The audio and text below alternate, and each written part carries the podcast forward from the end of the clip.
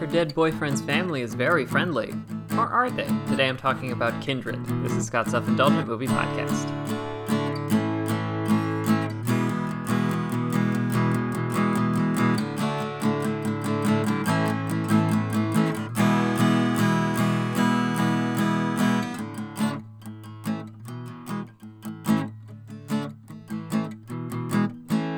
Hello, movie friends. Welcome to Scott's Self Indulgent Movie Podcast. I am Scott, and today I am talking about a movie called Kindred, which is a kind of a lower budget horror thriller from the UK. And I watched it on Hulu, and I thought it was okay, but missed a couple of opportunities. And I wanted to talk about said opportunities. So without further ado, let's get started. A lot of recent horror movies have focused on grief and loss. It makes sense since the genre is so immediately tied with death and life beyond it. Everyone's reaction to grief is different, though. Some cling to what they have, while others try to take advantage of what life can offer while they can. Which brings us to Kindred, a movie about some in laws who hang on to what isn't even theirs. The movie follows Charlotte, a young woman enjoying a quiet life with her boyfriend Ben and preparing for a move to Australia.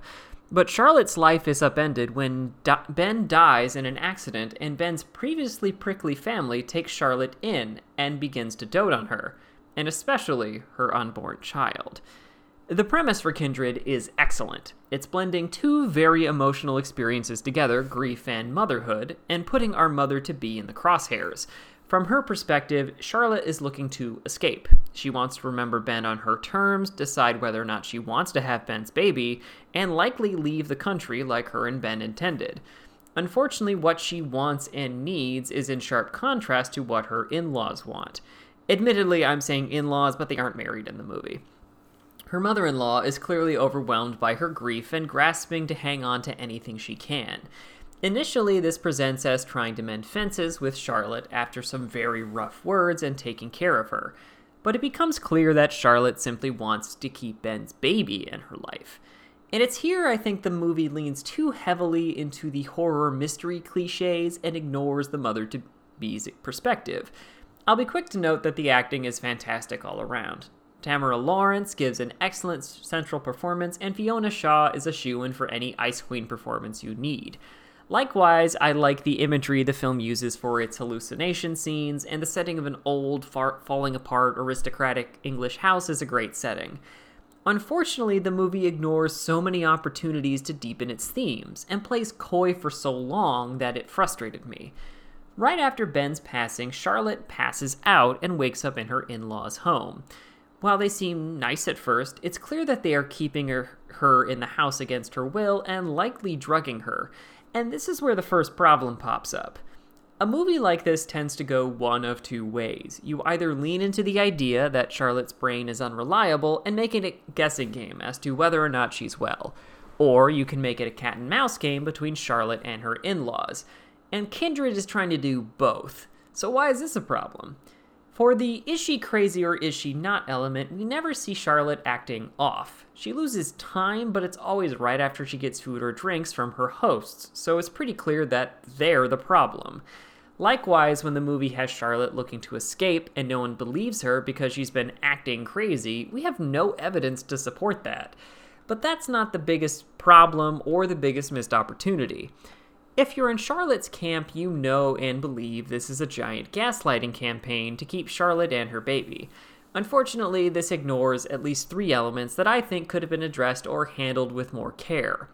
The first is the racial and class divide between Charlotte and her hosts. While little is said out loud, it's clear that Charlotte does not come from money, has few connections in England, and is a black woman while her hosts are white. In minus a few loaded statements early on, this isn't really addressed which, if I'm being perfectly honest, is weird.